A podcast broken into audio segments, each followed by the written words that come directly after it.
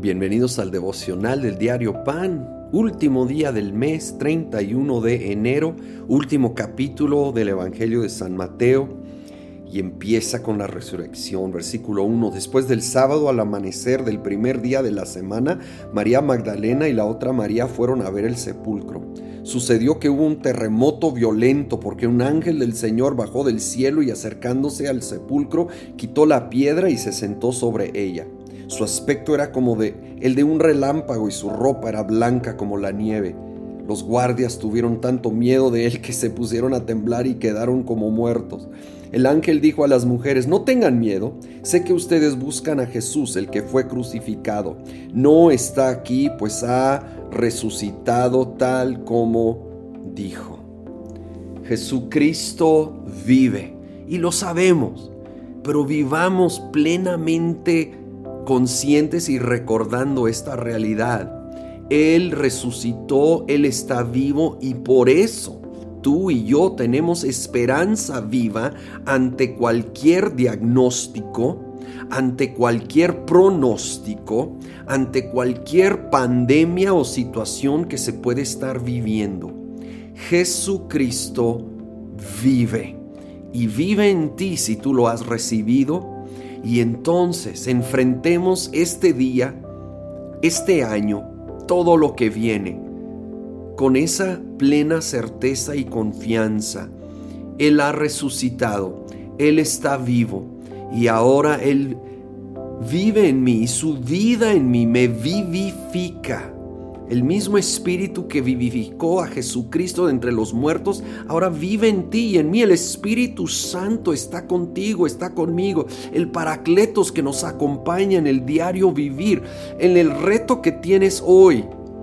Él está allí, Él está vivo, Él está presente. Estemos cada vez más y más conscientes de ello. Termina el capítulo y este Evangelio con lo que se conoce como la gran comisión, versículo 18. Jesús se acercó entonces a ellos y les dijo, se me ha dado toda autoridad en el cielo y en la tierra. Por tanto, vayan y hagan discípulos de todas las naciones, bautizándolos en el nombre del Padre y del Hijo y del Espíritu Santo, enseñándoles a obedecer todo lo que les he mandado a ustedes.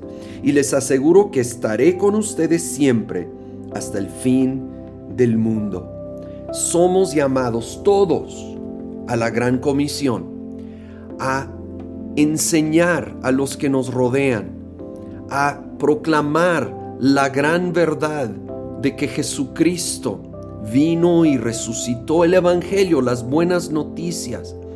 Va a haber muchas expresiones diferentes de cómo aplicamos la gran comisión, pero todos somos llamados a llevarlo de nuevo en distintos contextos y expresiones y aplicaciones de la mismita verdad. Y lo maravilloso es que no vamos solos, con ese compañero de escuela, de trabajo, ese vecino, ese familiar, Él va con nosotros, como lo dice tan claramente en el versículo 18. Se me ha dado toda autoridad en el cielo y en la tierra y luego promete que Él nos va a acompañar hasta el fin del mundo, confiando en Él.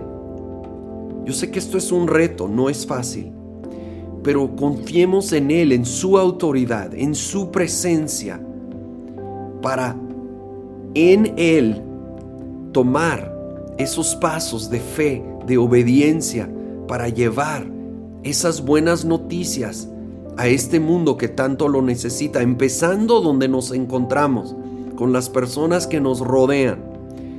Seamos sensibles tanto a la necesidad como a las oportunidades y con el denuedo del Espíritu Santo en nuestro interior, listos para ser ese mensajero, ese instrumento de Dios para las personas que necesitan una palabra de esperanza el día de hoy.